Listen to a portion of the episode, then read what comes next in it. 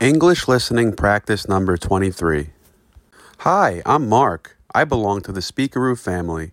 Today I'm going to talk about what I like to do for Christmas. My wife Mary and I love driving in our neighborhood to see the Christmas lights and the decorations. We also like to drive to Brooklyn, more precisely to Dyker Heights, where they have the most beautiful houses and Christmas lights and decorations. It's one of my favorite traditions during Christmas. I also enjoy helping my wife write Christmas cards to our family and friends. It's a great way to get in touch and demonstrate appreciation to them, as well as our best wishes for them all.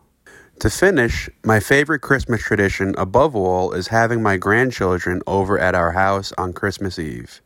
We have dinner together and they get to open a couple of presents before they go back home.